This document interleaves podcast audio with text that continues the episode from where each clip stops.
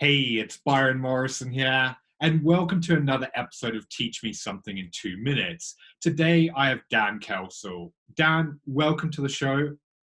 Firstly, quick overview for the audience. Who are you and why should people listen to you? Um, why, why should people listen to me? That's a great question. Uh, most people don't, so uh, I'm not sure on that one.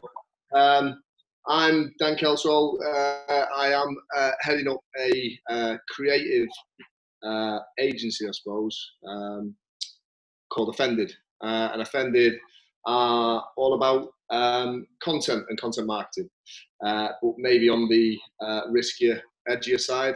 um we encourage our, our clients to take a stand, um and in doing so, uh sometimes it, it might offend people, hence, hence the name.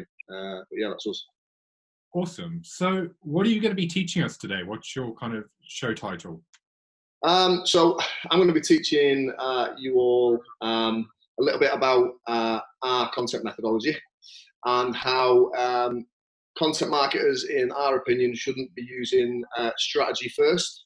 Um, and I'm going to teach you why uh, that's the case and why we think that uh, our method works better than other people. Awesome. Well, as someone who's read your book twice, I'm a big fan of your work, so I can't wait to hear what you actually have to share with us. So you've got your two minutes. Go for it. Right, cool. Okay. Um, so I'm going to teach you uh, what we uh, call the um, F G C methodology, which is uh, fucking good content methodology, uh, obviously. Um, and it's all about, um, it kind of flies in the face of traditional content um, methodologies and things that people are used to. Uh, most marketing teams and content marketing teams um, take a, a strategy-first approach. Um, so they'll spend, you know, a few weeks, a month, six months uh, building a content strategy. Um, you know, they'll do a lot of market research to look at analytics and data that exists already, um, and they will create content on the back of that. And then uh, when that content fucking bombs, um, they'll go right back to that strategy again and go through that entire process again, uh, and it's ridiculous.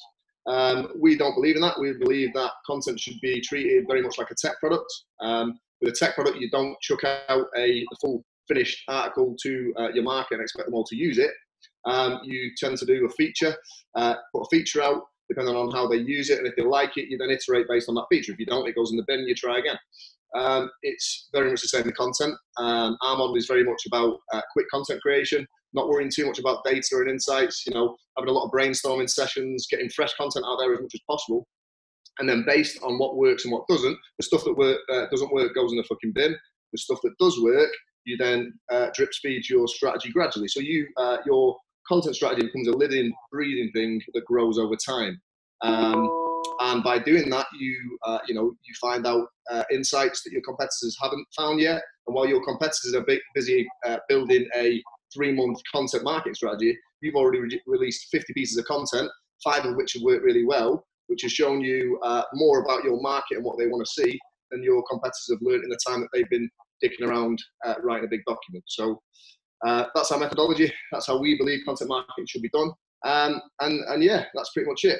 Uh, and if that's under two minutes, that's because that's how quickly our, that's how quick our methodology is. So yeah.